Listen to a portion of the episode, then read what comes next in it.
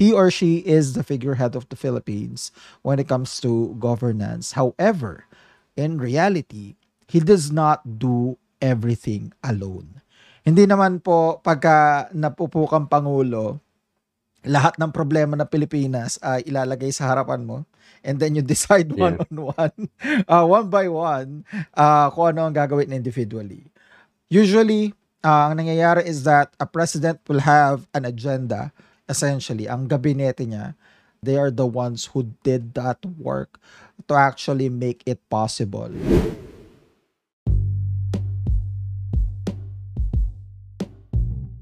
All right, welcome back to In Full Context. And this week we will be talking about practically the only political topic that we've heard in a while.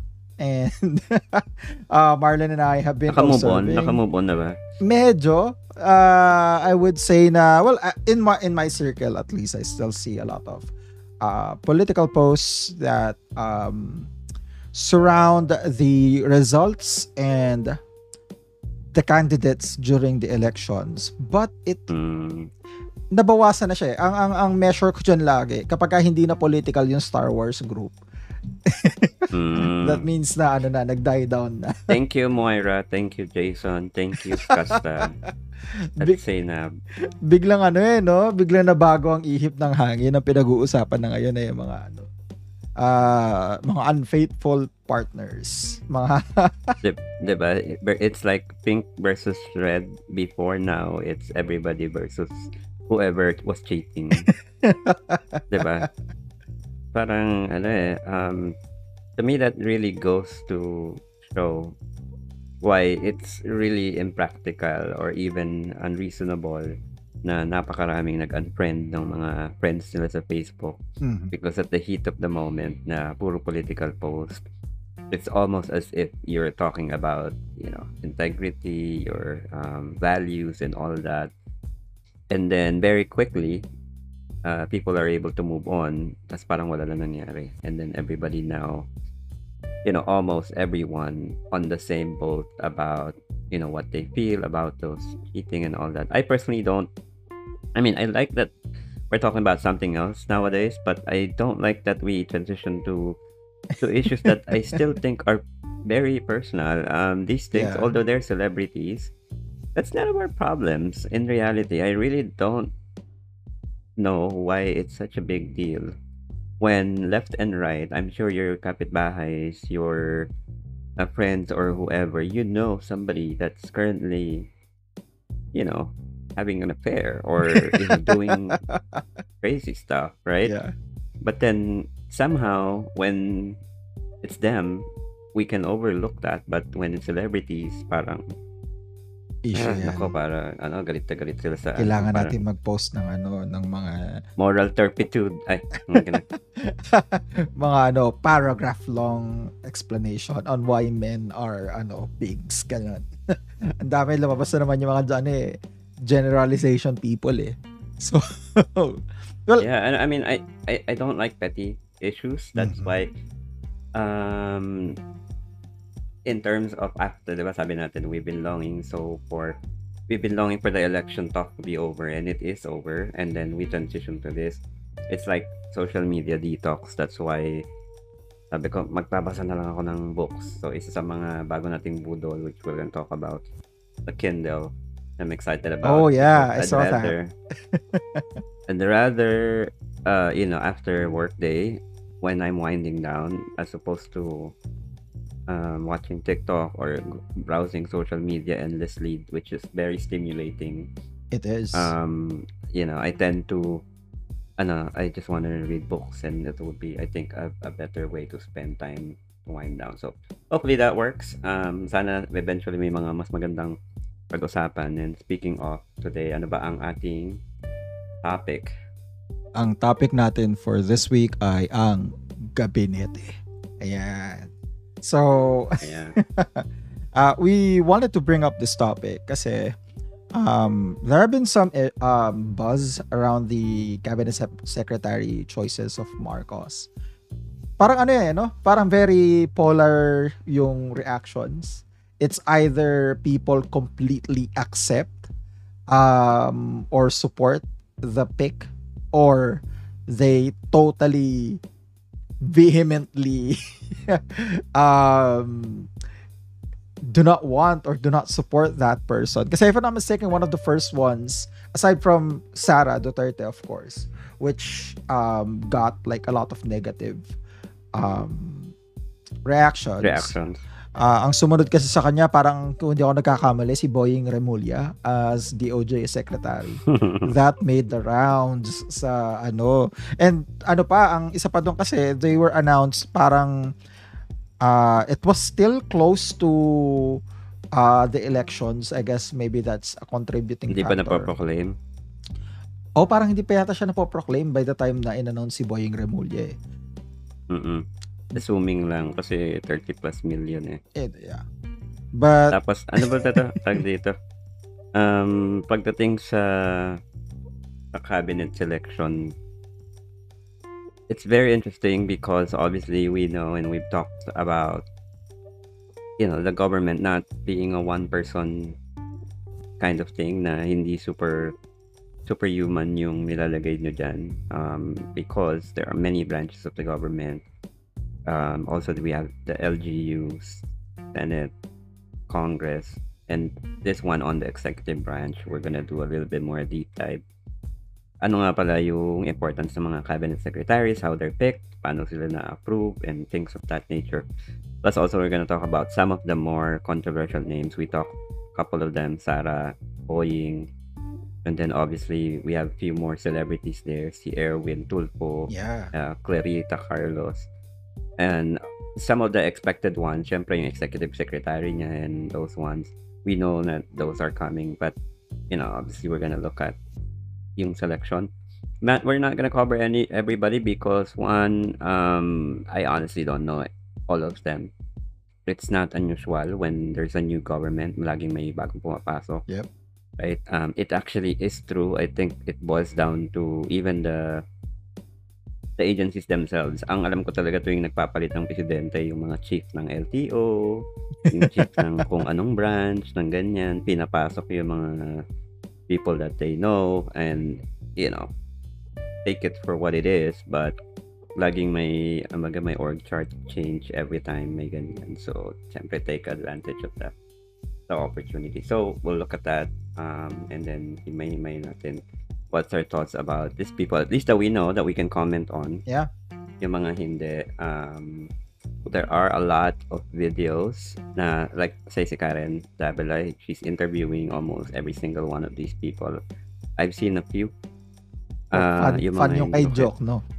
kilala yung kay except for you know aside from kay Joke no obviously there's so many. So if everybody's interested to, to get to know these people uh, watch them ito is more of a summary on the ones that we know and what we think about them and then the initial reaction of the people surrounding um, these appointees cabinet appointees Yep. And before we get into all that, uh, for those who are just tuning in to the podcast for the very first time, let us just quickly introduce ourselves. Uh, my name is Brent. Hello, my name is Marlon. We're average, uh, middle, ano ba yun? Middle class working individuals, Yeah. basically, who are very opinionated. Uh, we think we're reasonable most of the time, um, average, reasonable people, and we want to share our commentaries about social issues, random things on the internet, Shopee, Lazada, Google, um, work from home everything that we know is just uh we think that this podcast is more of a healthier conversation uh, that we can have versus the one we normally have on social media um kasi diba minsan you talk and you share your opinion um, but people are already decided on what they want to think anyway and Yes. it's just kind of a waste so it, this is just our platform share what we think and as always anybody listening to the podcast i've been getting responses uh, like last week for example nag-announce tayo ng mga work from home job opportunities there somebody is. reached out uh, somebody reached out and wanted to share a cv and yeah so that's still ano open by the way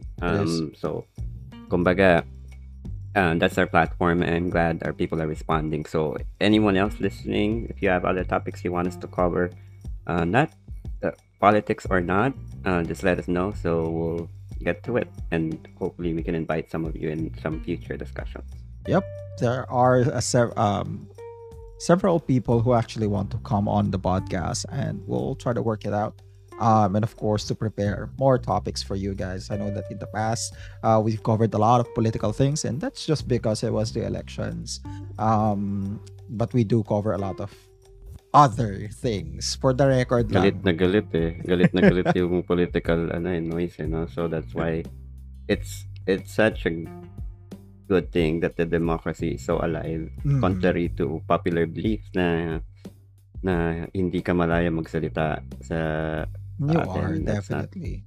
that's not true. Um, si Enchong di lang ang hindi malaya, malaya magsalita. Iba naman Ngayon, kasi yun. siya, may kaso siya our favorite. But anyway, so ano ano pala um what ano bang purpose ng cabinet?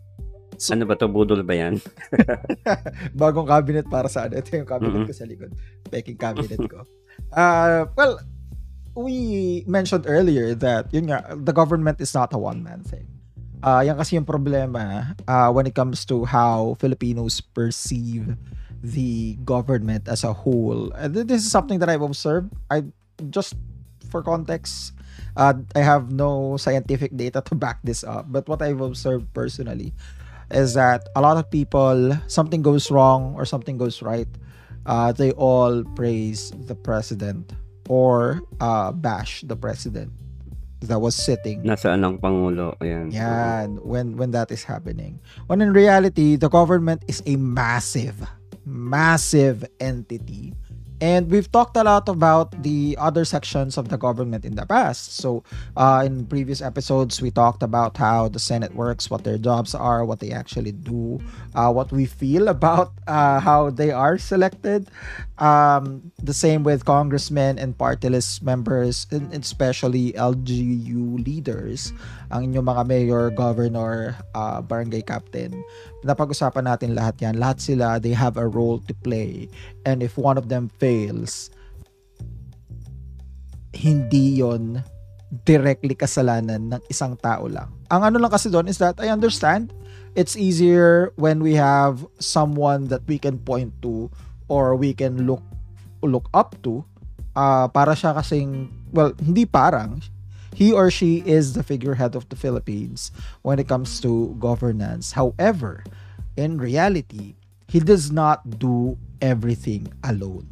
Hindi naman po pagka napupo kang pangulo lahat ng problema ng Pilipinas ay ilalagay sa harapan mo and then you decide one on one uh, one by one uh, kung ano ang gagawin individually usually uh, ang nangyayari is that a president will have an agenda would have a parang broad strokes sometimes Yeah. meron siyang specifics na gustong ma-achieve. So for example, si Duterte, ang specifics niya at the time was uh, to eradicate criminality and drugs and also to build infrastructure and then his government essentially ang gabinete niya at ang mga senador na sumusuporta sa kanya they are the ones who did that work to actually make it possible so Yeah. yan ang So function they're in charge of the vision, basically, right? yeah The, the, the vision, the direction, and then the rest are outsourced. Outsourced? Outsourced? Delegated.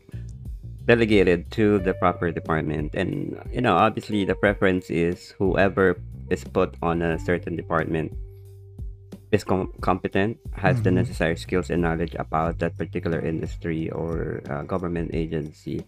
Not always the case, obviously, for one reason or another, but um, tawag dito, whenever the government uh, or the president decides on something, he actually relies on the people. Like pag sinabi, mamigay tayo ng ayuda, hindi naman si Marcos yung pupunta sa bahay ng mga angatok eh. 'Di ba? Si Olivares yun, doon sa basketball court, tapos may program, tatawagin kayo isa-isa para nagka-graduate. Ganun yung, ano noon, yung implementation. 'Di ba?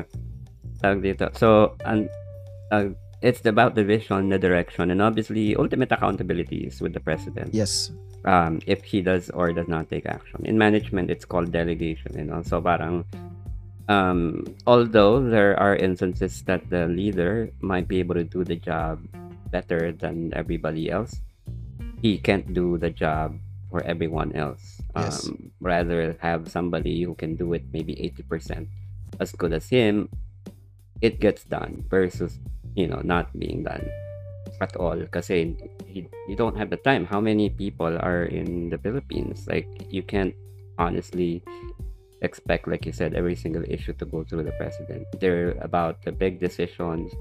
They're about, um, you know, convincing Senate and Congress to pass a bill, depending on recommendations from the cabinet secretaries and all that. And obviously, they're expected to focus on that one thing because, for example, ah, yung sa DO, Department of Education, we know there's an education crisis. We know there's so many things happening, and then um, you can decide to watch over that yourself. But honestly, that would mean you're 100% of the time focused there. Tapos the rest will be neglected. So we don't obviously want that to happen. It's always been the structure of the government. Hindi lang masyadong halata, hindi lang masyadong pansin because normally these secretaries, the uh, cabinet secretaries, you're only aware of some of them if you interacted with them. And what I mean by that, for example, nung nag-aaral tayo, elementary, right? Mm. High school, uh, in a public school, who normally is the person that you know, yung Department of Education, yung secretary ng Department of Education. Right? Kasi siya lang lagi eh. Nasa, nasa quiz, nasa documentation, tapos sa mga classroom, sa office ng principal, nandoon yung, yung mukha nila. Sa kung saan mang, hindi ako pinatawag sa office ng principal. ah. Nakita ko lang, nakita ko lang yung doon. But, you know, in, in the school, you can uh, see the structure nung kung kanino sila nagro-roll up, right? When when we competed this mi- mismo dun sa Department of Education, um, sa headquarters nila sa DepEd, uh, you can see the people that interacted there. Um, when I became an exchange student, I got my passport. We went to the embassy, DFA. Then I got acquainted to the the DFA secretary. Then right. So depending on what function of government you are looking for, you're likely going to be interacting. Doon mo lang sila Hmm. ma may encounter, right? So um, Department of Transportation, yung sa LT, uh, LTO, or for example, here in the Philippines, ay in Manila, MMDA, right? Because traffic, kung sino lang yung involved, siya lang yung papansin mo. But the other ones, I've never heard of I, I, the agriculture secretary. Parang ganun, eh, no? So, to me, that that's kind of a relative unknown. Maybe in the province, sikat yun. Or where the industry is actually agriculture. But to me, it's kind of uh, a non-persona. And that's kind of what we're saying na you can't expect everything uh, to be done by the president. There's obviously these all these structures and mga other people behind him. And speaking of, syempre kung may mga papalit, may mga pinapalitan.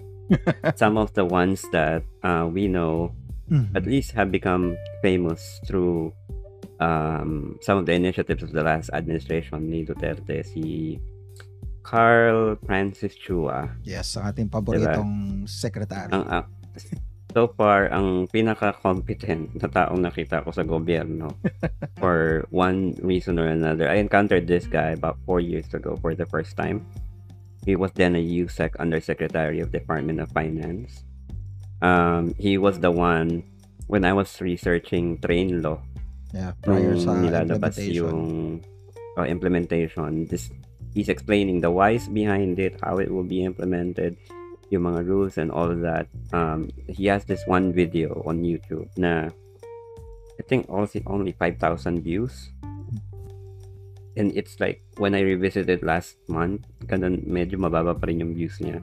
Kumpara dun sa cheating eksena nila Moira. It's relatively unnoticed. But this guy actually is probably one of the few people that's involved in the Philippine economic growth despite the pandemic. He's this guy that um, made so much uh, sense in terms of policies that we're actually in a better position. We know that there is an economic storm coming. We're gonna be in a There big is, yeah. big problem. But the Philippines is somewhat in a better position to, to weather that because of him and other people around.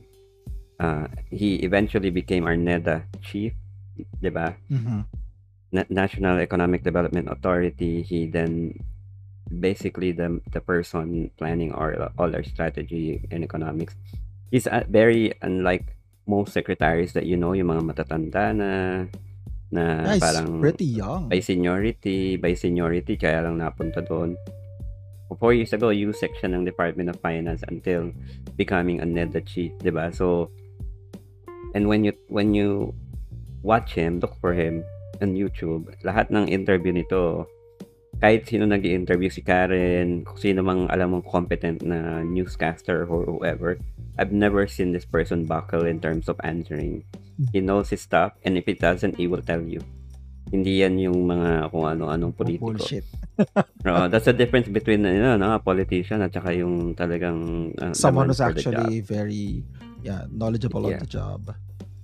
oh kaya ayun, that's that's kind of one. And when I saw this recent interview of him when he was explaining this economic status of the Philippines as it will be transitioned to the new administration, um, he's it, it sounded like he's going back to the private practice. Um, you know, there's some talks na baka ibalik siya or what. Hopefully, um, you know, maybe in another role, but these are the kind of guys that actually are doing the job. Hindi po yung mga senador na binoboto natin, na kung sino-sino. Di ba? Ito yung talagang knows their stuff. I challenge you to watch him. If I'm wrong, come back, let me know. But find a better one. Um, kasi isa pa si Dizon. Yeah. Now, Dizon is like, ano eh, parang to me, is like, ano eh, um, jack of all trades kind of person. Kasi, prior to the pandemic, he is assigned to Clark, yung global Mm. Yung development ng city, ano. yung development ng Clark. So, parang siya yung dating Bayani Fernando, yung SBMA. Ah, ganun yung datingan niya. Um, he's the lead in Clark Development. Ah, tapos nung nagka-pandemic, he became the ano, the vaccine yeah. Vaccine czar. czar, yeah. right? Or logistics or kung ano mang kailangan na ano is because I think he's that person na you put him in one area, he makes logical decisions, he instills process na makes sense, and he, he can actually talk about them um, in front of the media. Diba, we, we said na a lot of the early problems ni Duterte before the pandemic is the optics. Kumbaga, they're doing they're doing stuff pero hindi nila mapaliwanag. Yeah, there a lot of maayos. a lot of their moves actually made sense. And it's just that they they are getting through nabubugbog sila sa media uh, just because Kabobohan pagsagot, no? yeah, they're not able to explain what they're doing well. I mean, um, yung sa ano, yung Dolomite is one of the biggest, I think, example of that. Simple lang yun Diba? eh. It's a, it's a simple explanation. This has been in the budget for quite a while. It's a it's it's already there. It, they- we can't really do a lot to to stop It's it actually against the law if you use the money for something allocated else. for something to do something else. Diba? But the the crazy thing is when they explained it, oh, para to sa mental health ng ano, para sa Diba? It's, pandemic. they they answered it such in such a stupid way that only infuriated the people na parang naging eh. naging naging meme pa yung walang yung Dolomite Beach na yan. But it's it's much easier to say na one, the government can function and do multiple things at the same time Yes. while there is priority Yes. in the pandemic. We have the right people there. We have um ang tawag doon, ano ba yung agency ulit na binuo nila? Um, ay, nakalimutan ko na. Yung task force, IATF ba yun? Ah yeah. yung IATF, there's IATF, they're in charge of it. This project, however, uh, you know, has been planned long time ago and something that will benefit us long term, not just immediate. While it may provide relief na, you know, to see it in a better place, blah, blah, blah, ganyan, ganyan. This is really for long term. Because cleaning up ocean does not happen overnight. Pwede itong, it, it's a year project na dapat, you know, the sooner you start, the better. Diba? Something like that na kung ano man just be upfront with with your answer. Hindi yung i-connect mo, ay, para sa pandemic to, kasi para to sa mental health I, th- I think kasi ano. I think they are eh.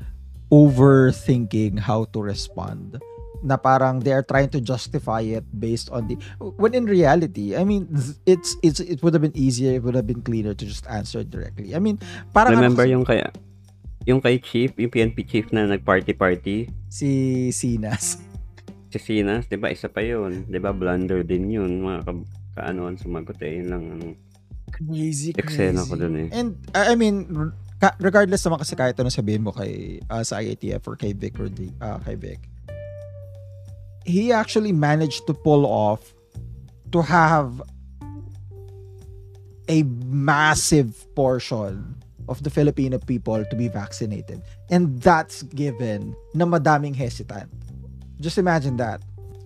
'Di ba? That's that's an achievement. Tsaka, tsaka on, on the back end to me, the, the bigger problem is, logistically, how do you arrange na all over the world, lahat ng government is trying to get The their share of the vaccines, yeah. vaccine.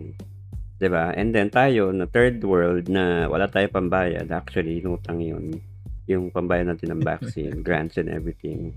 Right? But, somehow, uh, we got our doses. Somehow, we were able to do it, 'di ba? So, kumbaga it's all about the the things that happens on the background people don't see.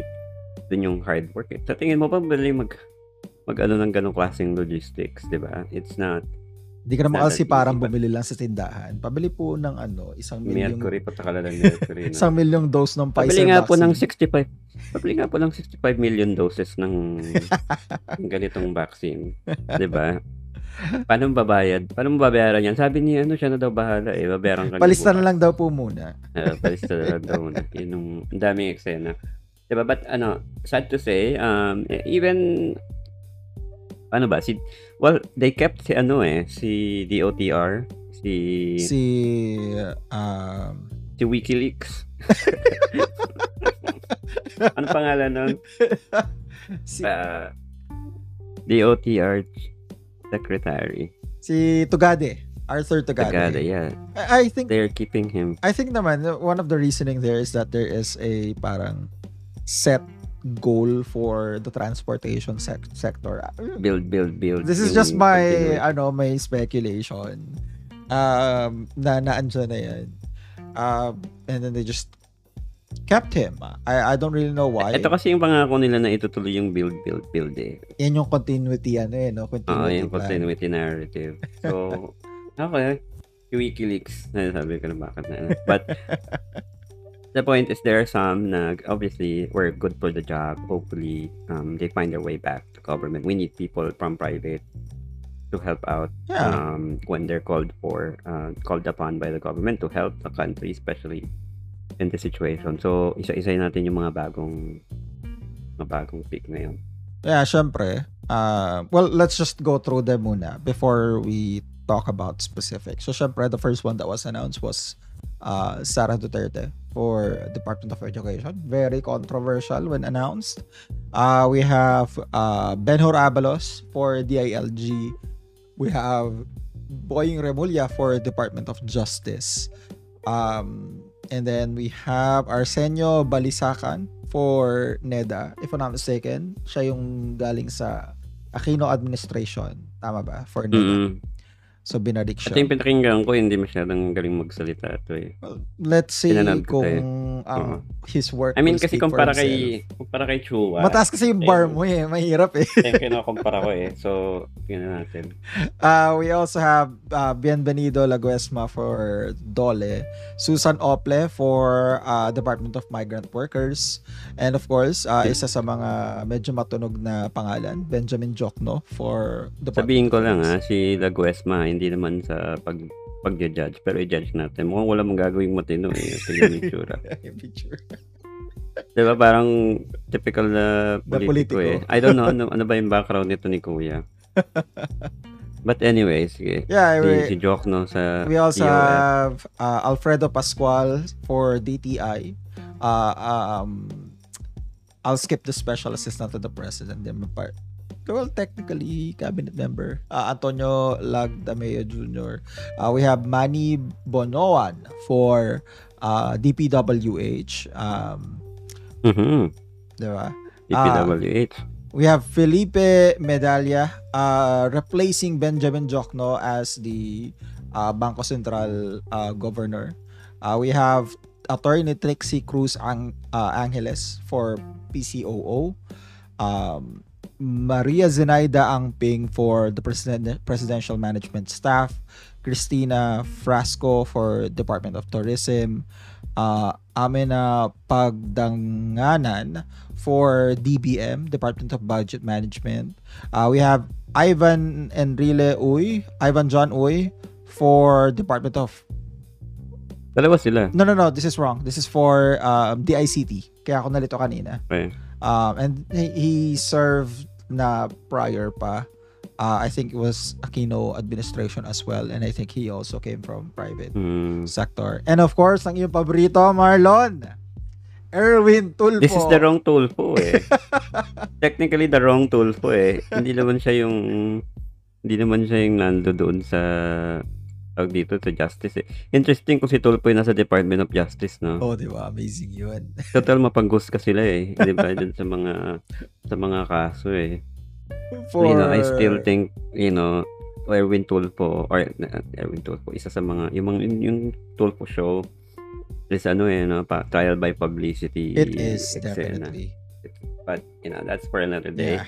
So, he's for uh, DSWD. So, bago natin pag-usapan yung mga may init sa mata ng publiko, unahin muna natin syempre yung ano, kung alin yung pinuri. So, uh, earlier we mentioned that um, a lot of the, well, for the picks, it's usually either ex- extremely support or extremely against. Um, and then let's start with, syempre, uh, the economic team, which is uh, Benjamin Jokno, Alfredo Pascual, uh, Felipe Medalla, um, and the people from DBM, uh, Si NEDA. Balisacan, yeah, the NEDA, yeah. So, They were all received well by It the is, they are. business, business ano community. maganda yung Kasi these are reception. old names kasi these are old names from ano eh, uh, other administration. They really they've really been in this space for a while. Like si Medallia, for example, ayan yata yung undersec ng B, BSP today. Like, siya yung natural na ipapalit kung magre-retire si Jokno. Mhm. How, that's how I understood it. Uh, Tapos yan nga, si Balisacan, na the chief na yan before ni Aquino, right? Yes. Um, and then si Jokno obviously has been previously from Bangko Sentral. And then, al- alam ko ng DBM na rin yan before eh. It's actually coming back to this.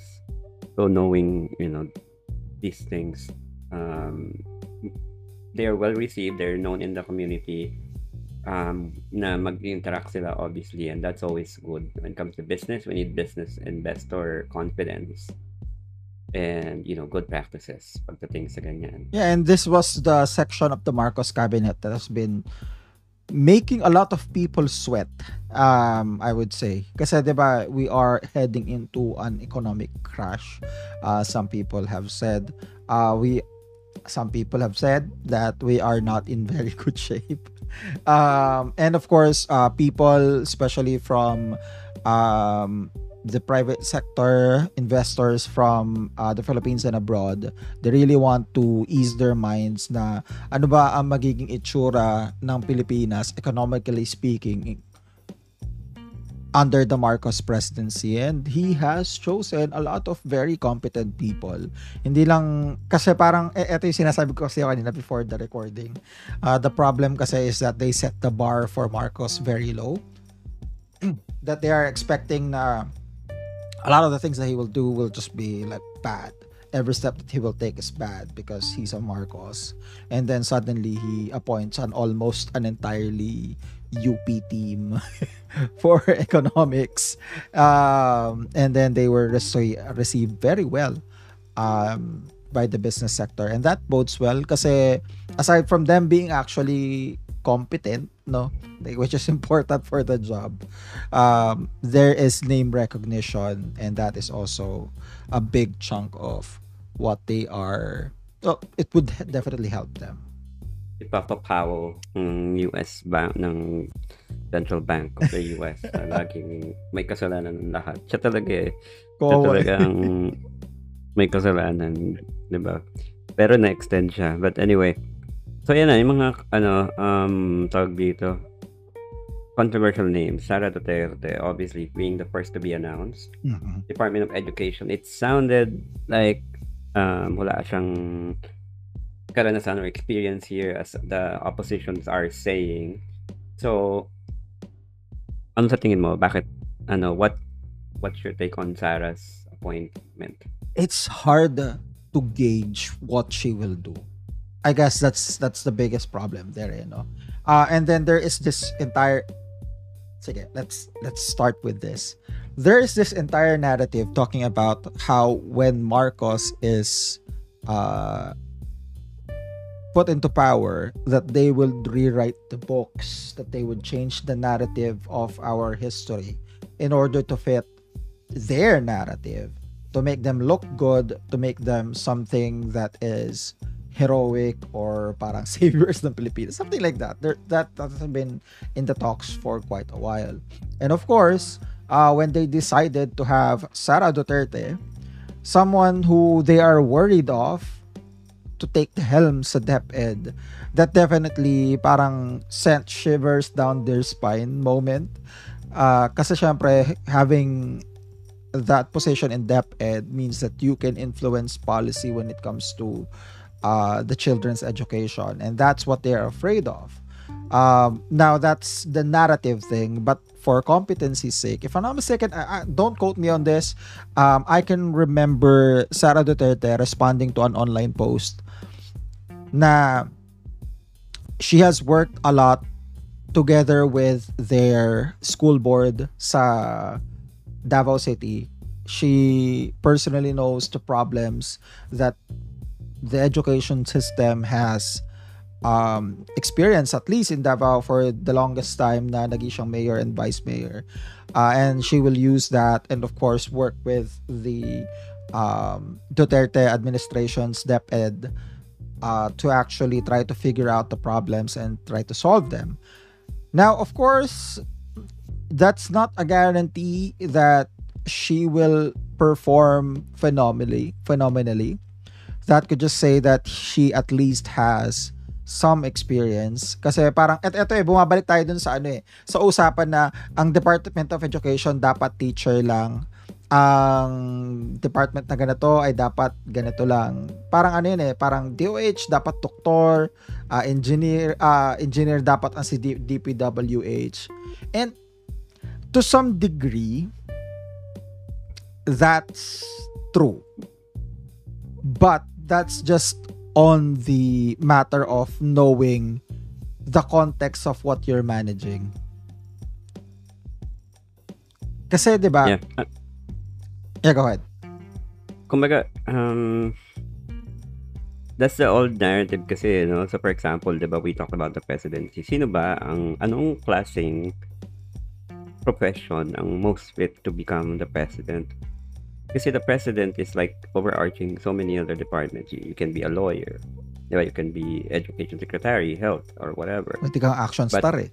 Oo. But you really need to be, diba, um, more than anything, a manager. You need to Yes. to be able to in, uh, instill processes. And actually, my take here is number one, what's the single most important agency, diba, right now that needs focus and attention? If not for the agriculture sector, which is food security, maybe it's really Department of Education.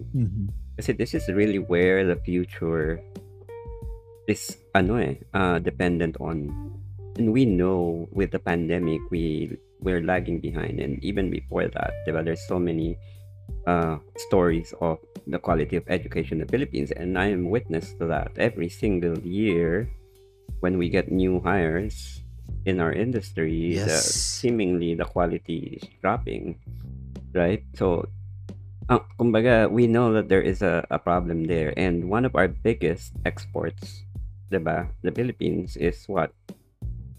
Labor.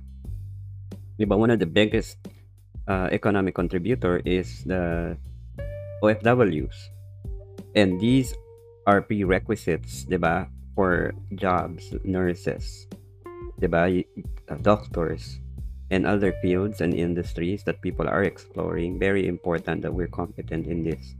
Not just that we speak English. The others Yes. naman, we can export um, subpar employees, meaning even though undergrad sila, but they would only be doing uh, menial labor sa sa bang sa barko, sa construction and all that and other countries can supply that. Wala tayong ano, wala tayong necessarily advantage aside from we are able to take less money for the same work, which is not the kind of thing that we want. But at the same time, um, being technically the vice president also, diba? It it tells me that if you're put there, the president feels that that's the sector that needs the most attention. Yes. Yan yung pinakakailangan ng focus. And this person, um, you know, being in the LGU for a long time, I can I can feel that, that there's truth to that statement na he knows firsthand what's happening with the Exactly. department, the education. And then also, in, in this kind of ano uh, scale, you don't have to almost always be very, I'd say, the most knowledgeable about teaching, uh, adult learning principle, or kung ano man, whatever. Because our problem in the education sector are all very common sense kind of problems. It's like not about we- you just need how you to just need facilitate sensible. classes, how to make Oh, you just need sensible decisions and prioritization, for example. Right? There's this one um, example that I saw. In Davao, the one thing they do, it's not related to education, but I think it's in parallel a good example because sabi nila, um, during crisis, kapag may bagyo, may lindol, or any event that happens, ang ginagawa ng mga tao una is we send relief goods, sardines, noodles, bigas, at kung ano-anong something, right? But if these people evacuated from their homes, if these people has no way to cook, no way to to actually um, make or prepare meals and all that, kahit naman binibigyan mo sila ng bigas or all that, mayroon pa rin problema and they're still somewhat challenged. Mhm. So what they did, they actually have um, caravans para siyang um, food trucks. When there's a bagyo or any situation, uh, may activity, they send the food trucks with rolling kitchens. Mhm. So what it is, is when they respond to calamities, may isa, dalawang truck doon na actually preparing hot meals with rice and all that. And they can roll it basically in any calamity. So they're not necessarily spending or repacking on ganyan-ganyan na kung ano-anong binibigay na relief goods. Immediately, the people can have warm meals. It's um, scalable. It makes sense, 'di ba? Because yung mga tao, you have immediate relief and the government can actually save money doing it that way. Kasi yung mga pinambibili nila, yung, mga pinanluluto nila ng meat, ng, ng vegetables, they buy from the farmers. So, there's so many parang logical solutions na simple tweaks can make a big difference na hindi mo naman kailangan sobrang, ano, 'di ba, napakatalino and we were not at that stage na kailangan mong mag-compete to be the number one in education. We're at the stage where have to meet the absolute basic, and the Basic. minimum. And more importantly, the discipline part of it. 'di ba? Ah, The, the, the, an, ang tawag doon, the expectation na Sarah is close to what the, ano, her father was, na disciplinarian, I think is already enough deterrent for people to to do stupid things. 'Di ba? So kumbaga that alone can command some um tawag dito adherence coming from the government or dun sa agency na yon. And I think this is where we will test kung anong klaseng solutions that she will come up with mm. because I wouldn't want her be put on some position na palamuti ka lang doon. You actually have to be in something that affects everything else. Kasi itong Department of Education is going to be our future. The kids, the, how we come back from the pandemic deficit, how we train and educate our students from here on out is going to be our workforce. That's basically our future. Eh, yun yung sinasabi na kabataan ng pag-asa ng bayan. Yup. Not necessarily them, but you know, it's the cycle na ito yung next workforce mo, ito yung susunod mong generation. So what you make of it? is you know what comes out of this administration and I like I said earlier I think her being put there fix a prioritization na isa to sa mga bagay na kailangan ng malaking attention so you put your vice president basically the second highest person diba to be able to do the job so I think that in itself is a good strategy Yeah, and yun nga, tama ka. I would just like to add, add on to that na it is one of the biggest important, uh, biggest and most important departments that needs to be addressed. We have had an educational crisis for quite a while. COVID has amplified that problem. Um, 'di ba, napag-usapan natin yung mga plataforma ng mga ibang president presidential na ang sagot nila sa educational crisis ay bigyan ng tablet at saka ng data ang mga um, mga estudyante which is yeah. Short term short term short sighted cost a lot of money. Yung yung gadget just think about this no?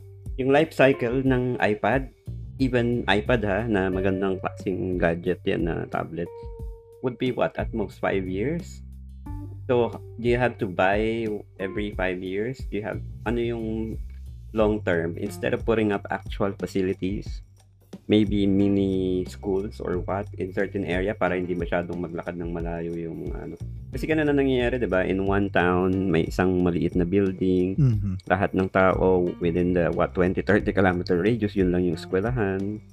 Tapos pagdating nila doon, punuan sila, um, tawag dito, nasa labas ng iba, ah, nasa court. siksikan, 'di ba? Ganyan. Why not build smaller ones na parang clinics or hospitals, more targeted and all that. Depende ba? Dep- I wouldn't say na that's the best solution, but things na mm, logical, the out of the norm solutions are what we need to consider. Maybe may mga ibang variable doon that I'm not considering, but that's just kind of what I think it is. Diba? Yeah, kasi parang it's it's too early to say. Um and uh, people are prejudging the situation um based sa perception nila sa isang tao. Kasi syempre, ba? Um a lot of people when they hear the name of Sara Duterte, they always just think of her father. Which is sad. Kasi we've mentioned this before na uh based on what we've seen so far from her and her father, they seem to be very very different people um in terms of how they handle things in terms of their prioritization in terms of their demeanor. They just share the same uh surname and a little bit of that angst i would say Mas kaya ako kung gusto ko, kung i-enroll ko yung anak ko tapos si Sarah yung principal, mas matutuwa pa ako kaysa kay Mama Lenny. Ay, kay Sarah, 'di ba? O, 'di ba? Kumbaga mas okay pa na ganyan yung principal character kaysa yung ano, anak, ah, kamusta ka naman? Gusto ko yung pagdating ng eskwelahan, yung anak mo naka-sit up straight kagad na yung susunod na siya kagad na gano'n, yung may disiplina. Mas okay. Mas okay sa akin yung gano'n kaysa naman yung alam mo yung, yung new breed of students that we produce, sobrang westernized na hindi naman bagay na we're not built that way. ba If anything, hindi natin dapat model ang education system ng ng Amerika. Kasi it's, it's shit takot na takot sila dun eh. Ang daming mass shooter. 'Di ba? Ito yung problemahin yun. Yun yung ano natin dito. yeah and yun nga they're prejudging her based on her name and that's not Yeah. that's not the right thing to do diba sabi nga nila we should really research and judge the person on their actions but yun nga another.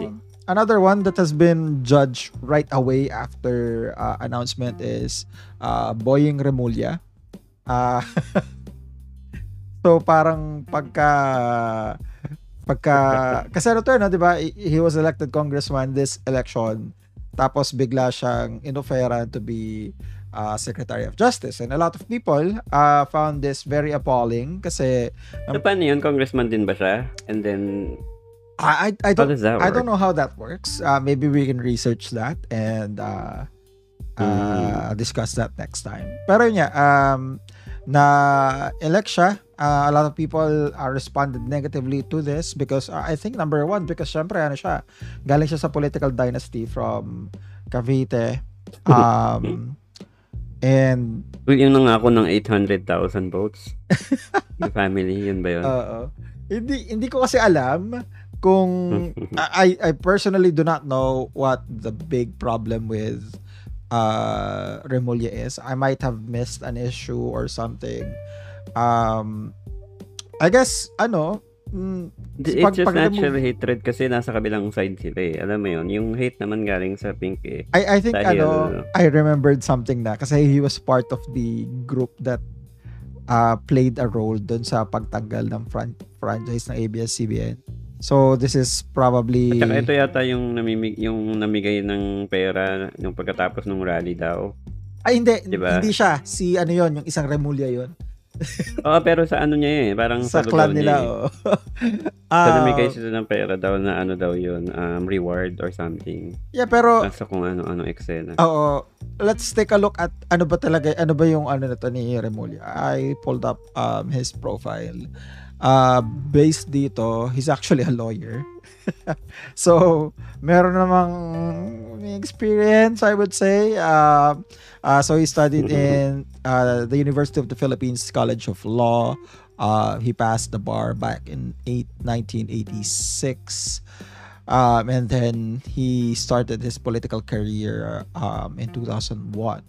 So parang he's been in politics for what, uh, 21 years?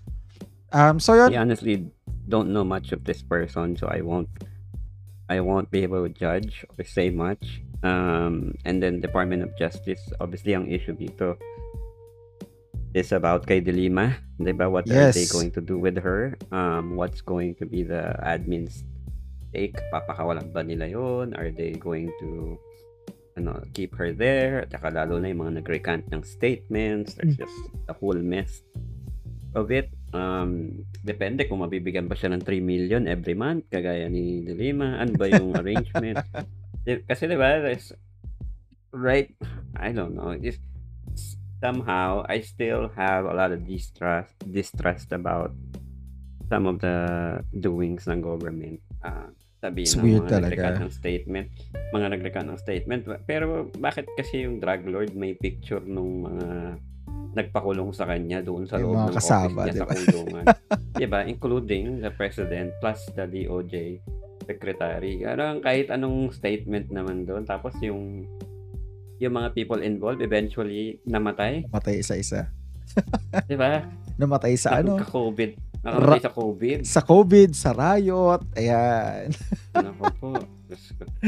I, I mean, there's, it's a whole mess. I don't, I don't know. I still believe something, something yeah, Oo. something But- happened there. I, I don't know much of him. I think it's just taking a hit because he was one a loud supporter. And obviously, it, it looks like this is returning the favor because of the support, right? Yes. Um, I think that's what what people are clamoring about this. So, doon tayo kay ano, kay Erwin Tulfo. Paborito mong, paborito mong senador. Actually, hindi, hindi yan siya. eh. Iba yun eh. Ibang Tulfo yan. Tingnan mo. ano eh.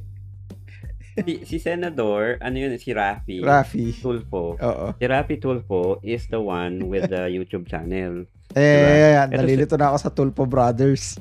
Ayan. Ayan. Sorry Si for Erwin ano. Tulfo, si Erwin Tulfo is yung news reporter ng ABS-CBN way back. Sino ba yung bitag?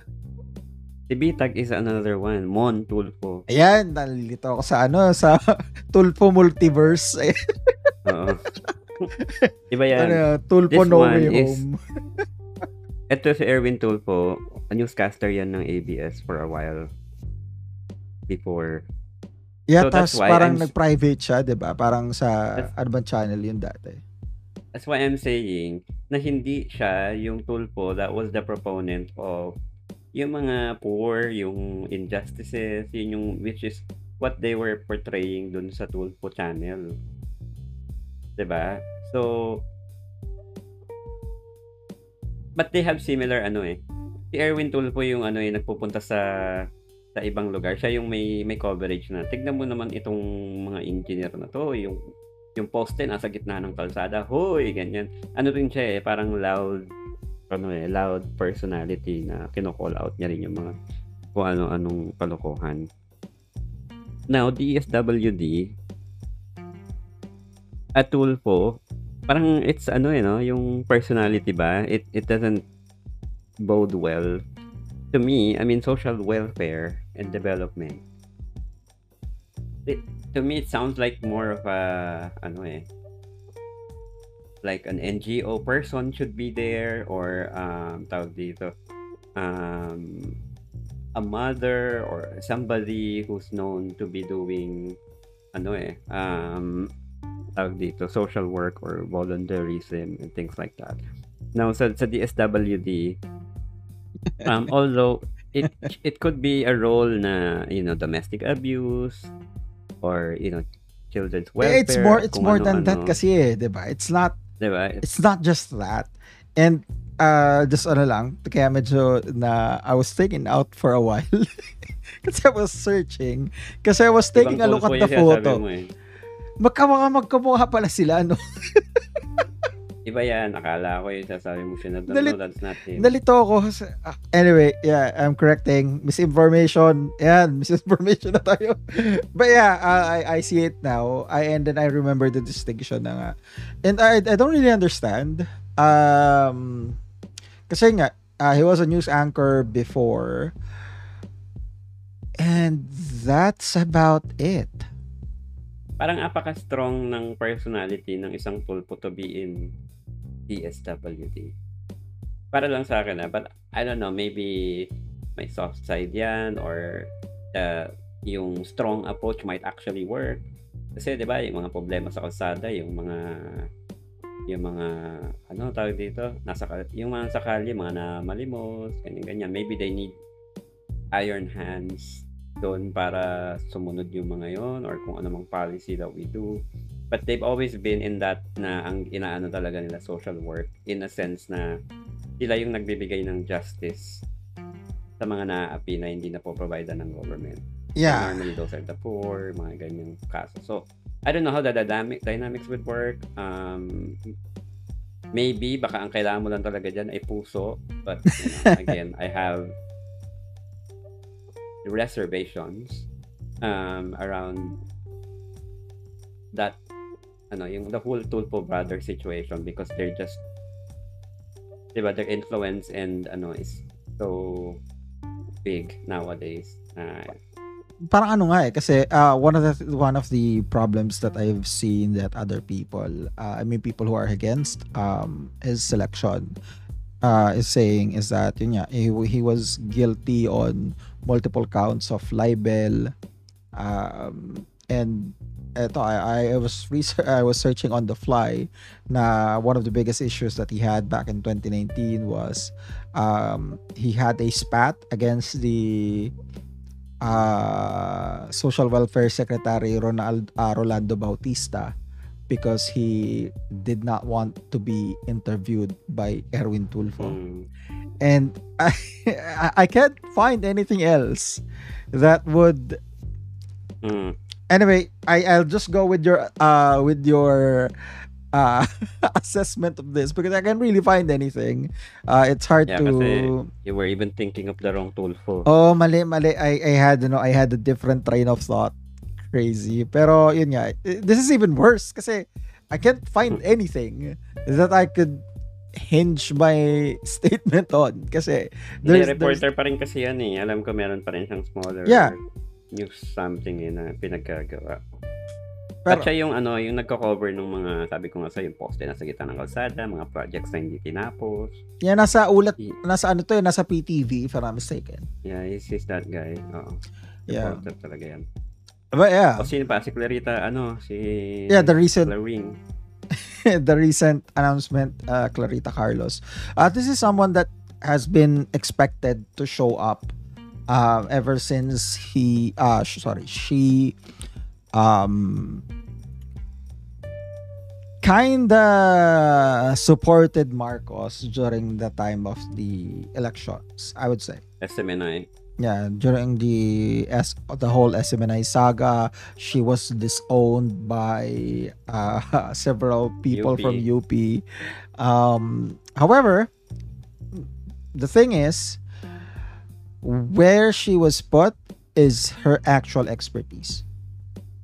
Yun yung thinking ko dito eh. This is this is her uh, area of study that she's been studying for a very long time. Um, and I think that counts for something, regardless what you think about her. And I don't know, man. Kasi parang mm, it was marred by their kind of chummy behavior yun yung ginagamit ng mga tao but we can't really you know fault her um knowledge of the issues when it comes to um Yeah. foreign affairs yeah I mean, talagang later on makikita mo na why yung bias statement na ah, sila yung mag interview We will never know kasi they never attended yung debates nila na to, no? Mhm. Would she have been harder on the others kung nag-attend ba sila? Di ba ganun ba yung mangyayari doon? But uh, uh, I've seen a lot of interviews uh, with Clarita Carlo. She's really parang a proponent of ano eh, yung, yung revisionism in a sense na she recognizes na history can be told two different ways. Depende kung sino yung nagsasabi and all that. So there's like that fear ng ganong klaseng mindset. So, think of it, like I said, the parallel ano, is si Guanzon. Diba? The person that they are comparing her against is that individual na in that capacity na intellectual, na ganito, highly competent, but is supporting a certain political person. To me, I would put it as, as a political move, obviously, yes right? Uh, she's gaining popularity. She obviously played a, a good part in the SMNI debates to put Marcos in that um, parang capacity na, oh, ito, tignan mo to, mahirap magtanong, pero nasasagot ni Marcos. Kumbaga, that kind of framed him in a positive light um, as well. Um, but I think she was a Marcos person even before the SMNI debate. Maybe that's why he was even identified there because you'd think ang daming scholars sa UP, why siya yung nilagay doon, di ba? So, obviously, political moves, political strategy, like some of these are political appointees. I think Erwin Tulfo is even one political appointee um, because Duterte supporter yan, supporter yan nila Marcos, supporter yan ng uh, mga Duterte, di ba? So maybe that's that's also why it's there. And like I said earlier, people are appointed one reason or another to these positions um, not necessarily because they're always the most competent one, but because um, in general sense you work with somebody that aligns with you, diba? And we've seen how difficult it is kung hindi. Um, for example, Yes. si Lenny that time when she was assigned uh, certain positions did not work out well kasi ang hirap nga naman if you're not on the same page. Now, is that right or wrong? Depende the reason. At the end of the day, you only assess them on their output, what they actually produce uh, once they're in position. And a lot of these can be removed anytime anyway. Just Yeah. so you know, pwedeng hindi naman permanente yan palitan yan the next day because of incompetence. And I think that's what leaders should be doing is, you know, having accountability and holding people accountable when needed. Uh, when needed, when the situation comes na ganun yung yung gagawin nila. So, obviously, there's so many more departments in the government. Uh, Mhm. DO, uh, Department of Energy, Department of Environment, Natural Resources, Agriculture. Um, there's also that for OFWs na bagong gagawin. Sobrang dami pang uh, government agencies. These are just a handful. But at the end of the day, um, hold these people uh, to the same standard that you hold the president uh, accountable. Kumbaga, pagka may ano, call out, Mhm. recognize whether that's gonna be an individual problem or like a whole government problem, uh, kailangan mo lang maging ano, uh, aware. Obviously, these people affect our lives in more ways than we can think of. Um, more often than not, hindi, hindi napapansin, but they're big, big factor kung anong decision gawin ng mga yan. Uh, malaking bagay sa ating lahat. So, napaka-importante uh, to be vigilant, but be critical. Hindi lang yung kung ano yung narrative yung nakaagad.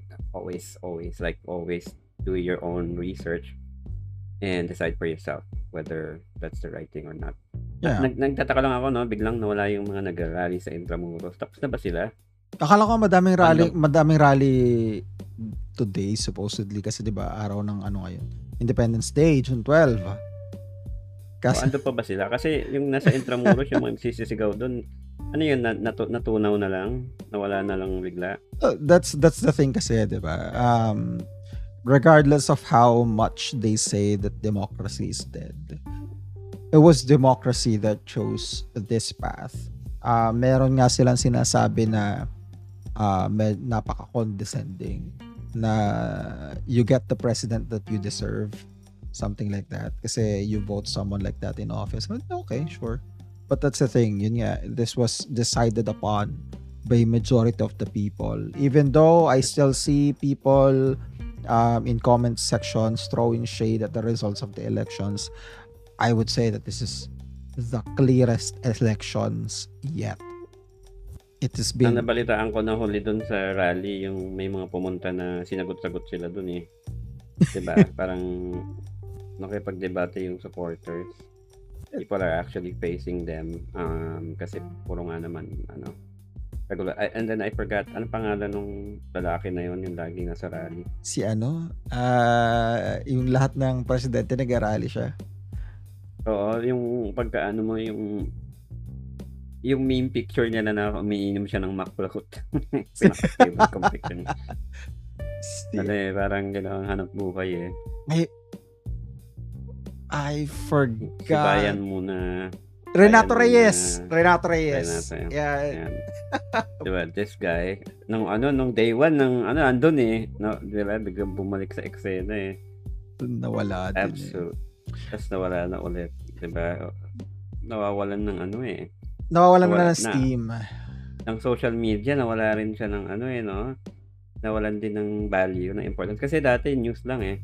As long as kino-cover ng balita, ando doon siya. Mhm. Tapos ngayon, pa social media, di pinapansin, tapos inaano pa siya, pinupulaan, medyo umina yung Ganyan Ano talaga na ano na eh. uh, the tide has shifted. Social media is now a very important part of our society. And it can be a driving force for good and for bad. And hope I hope speaking of. hopefully um wounds heal um hindi ko lang alam kung how uh, these people who have uh, harbored resentment towards other people that supported the other candidate kung nawala na ba talaga yon or is it something that is laying dormant within them but uh, tip ko na lang sa inyo um, move on and work towards the next time kasi Yung 10,000 na pangako ni Alan Peter Cayetano, mga kamupon kaya yung mga tao doon. Lahat ng comment section, Laging kahit ganun eh, no? nakikita ko, lagi napupunta sa 10,000 na pangakong ayuda ni, pero ni Alan Peter. ang ano lang naman kasi doon yun nga um having Marcos as a president now it's not it's not the end of the world if you are uh, someone that does not like Marcos you can still do a lot to actually participate in the um, political process. And we've said this multiple times in a lot of uh, our episodes. Uh, just hold them accountable. Make sure that you are um, that you are keeping an open eye. Uh, making sh- make, make sure na we call out the bad things but also be open to the fact that even the people that you don't like can do something good. So kasi parang yan yan eh you have you always have to check your biases. You always have to check yourself na am I against this because it's a bad idea because it's a bad move? Or am I against this because it's being done by someone I don't like? So parang Hindi ko binoto yan, ah. Hindi ko binoto yan si si Marcos. But I accepted a long time ago that he will win. we have been I know we have been pu- pushing for the most sensible candidate for quite a while um but you know we know we knew, we knew from the start that he would lose but anyway yun nga uh, going back to my point na isa sa mga exercise that I that I usually do if there is something uh, um, a politician or anyone that does something that I don't like lagi ko lang iniisip na what if this was done by someone that I actually support? Would I still support it or would it be something that I still dislike? So that's parang yan yung magiging test mo to see if you are just biased against the person or you are you genuinely genuinely think that what they're doing is stupid and is wrong. So yun, I hope Saka naiintindihan ba? Naiintindihan ba naman nila yung kung ano man yung Exactly. pinaglalaban nila minsan kasi minsan kasi kung ano lang yung sikat eh, share ng share eh, 2015 pa pala yung sinishare eh. Alam mo yun, ang layo-layo eh. eh, and Kailangan kailangan mo talagang mag mag-research pa rin talaga. You have you always have to do your research. Do not be swayed by narratives and don't be fooled. Kasi the narratives don't only exist on one side. It's everyone is running a narrative and it's only you who can determine kung alin ba dyan ang gusto mong paniwalaan. Yan po ang totoo. Lahat ng side, baka pink, dilaw, pula, green, kung ano man yan, mo lahat si yan. Sinas, di ba? Ano yung una nilang narrative nung nabuko na nag-party? Anong sinabi? Ano Ay, na- matagal na po matagal yan. picture yan. Matagal lang picture yan. Tinanggal yung mga mask, inedit pa yung picture. Tapos sila din naman nag-upload, di ba? Pero yun, Hindi na lang, ano eh, mali talaga narrative eh. yun nga, everyone is running a narrative, but you have to discern which one is actually, you know, palatable to you. Kung alin yung totoo, kung alin yung, ah yung may mga bagay na pwede mong i-look, look, look away on. So yun nga, kasi hindi yan, hindi yan, hindi kasi porke feeling mo yung side mo ang nasa tama, it's always going to be like that. No, that's not the, the truth. You always have to check, be vigilant regardless of who you support. And yun nga, uh, politics is important. Good governance is important. That's true. But do not let it consume your entire life, your entire personal life. You're more importanter, ganun din naman. Oo, you're more. Madaming bagay sa buhay mo na kailangan ng attention mo. And if this is taking too much, kasi ultimately, ano lang naman eh, ano bang magagawa mo to uh, further what you believe in, Naka-move on na in nga politics? sila, doon na sila kay Moira ngayon.